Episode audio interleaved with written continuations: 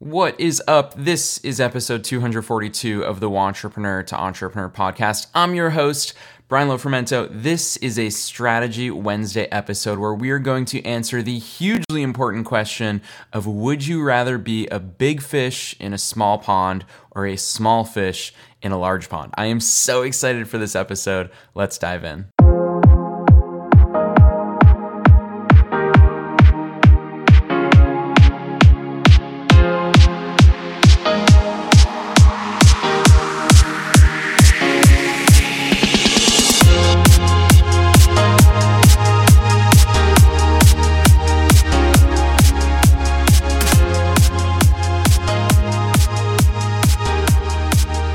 This is definitely going to rapidly become one of my favorite Strategy Wednesday podcast episodes ever because this is this is just a mindset and this is really a business strategy that is pervasive amongst entrepreneurs and newer entrepreneurs where they feel like they really need to get their message out to everybody about what their business is.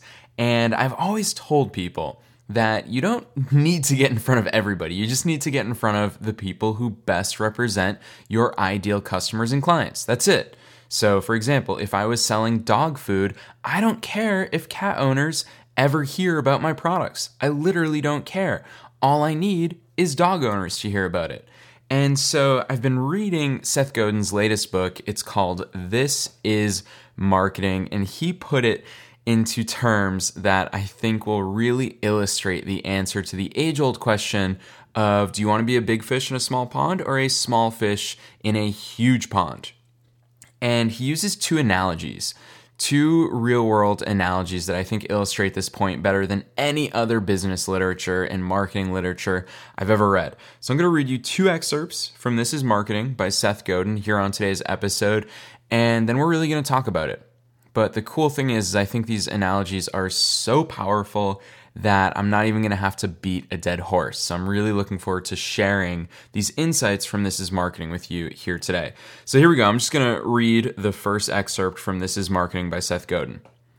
I was talking with two congressional campaign organizers, and they kept talking about getting the message out to everyone, connecting with everyone, getting everyone to the polls. I did a little research and discovered that in the last primary in that district, only 20,000 people voted, which means that in a contested primary, getting 5,000 people to the polls is the difference between winning and losing.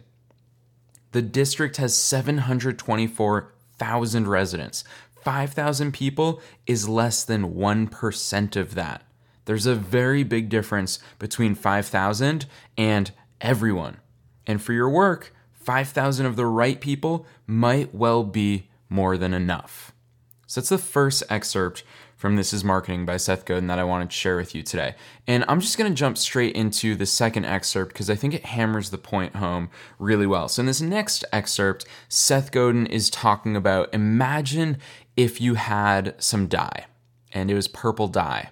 And that's what he's talking about in this example. So, let's dive into this next excerpt.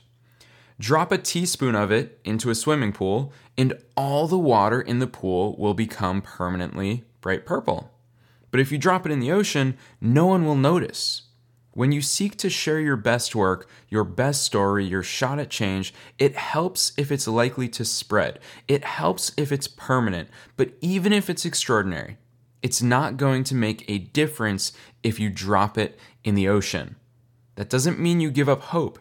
It means you walk away from the ocean and look for a large swimming pool.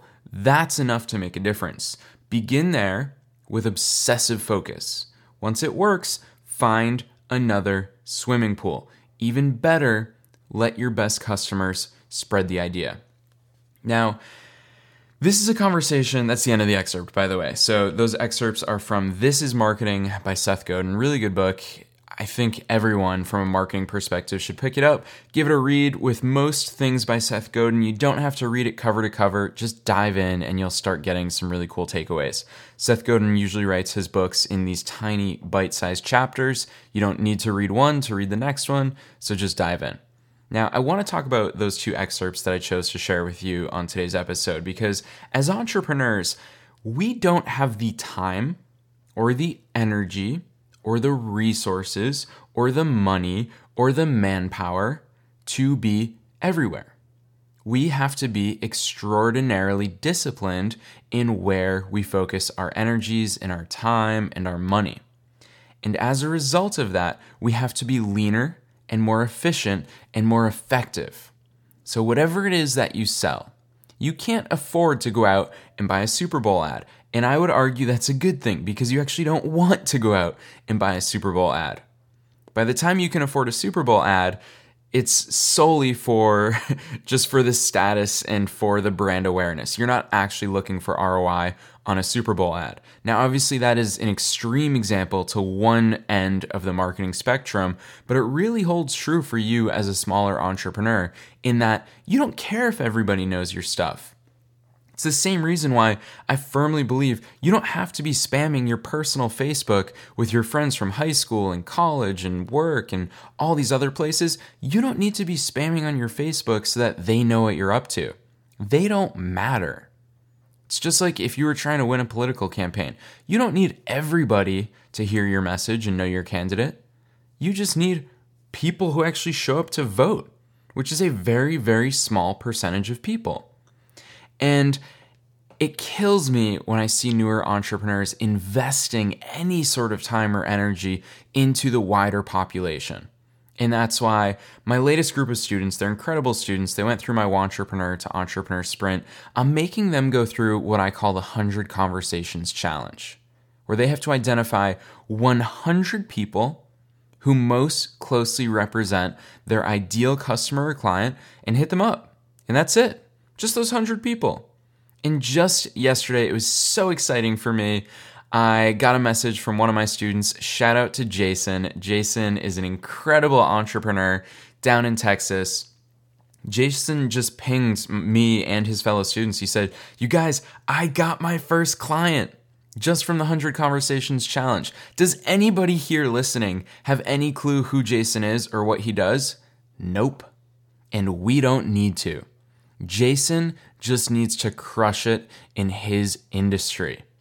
And it's funny for me. So, just as a joke, here in Los Angeles, this is just one of the things that makes me laugh about living in Los Angeles. Everybody's somebody in Los Angeles, or at least everybody thinks they're somebody here in Los Angeles. And I love it when I meet just complete strangers who know nothing about business or marketing, and why should they? And they ask me what I do, and I talk to them a little bit about what I do. I host retreats, I create online programs, I host one of the top business podcasts in the world, and they go, Oh, are you famous? And I always laugh at that question because no, clearly I'm not famous. But sometimes when I go to entrepreneurial conferences or events, or if someone has seen my Facebook ads, they'll say something to me. And in my head, it's the funniest thing in the world because clearly I'm not famous, but there is such a thing as being niche famous. And it's why so many of us, when it comes to our own industries, we think we have all these competitors. We think we need to outshine our competitors and we need to prove that we're better than our competitors. The reality is, Nobody knows who our competitors are. We only think that way because we are swimming in this tiny pool with them. And so we think everybody knows them. And I always ask this question to students who join my online programs. I say, Do you have any clue who any of my competitors are? And their answer is always the same No, I have no clue. Whereas to me, I mean, all my biggest competitors, I know them like the back of my hand. I could rattle their names off.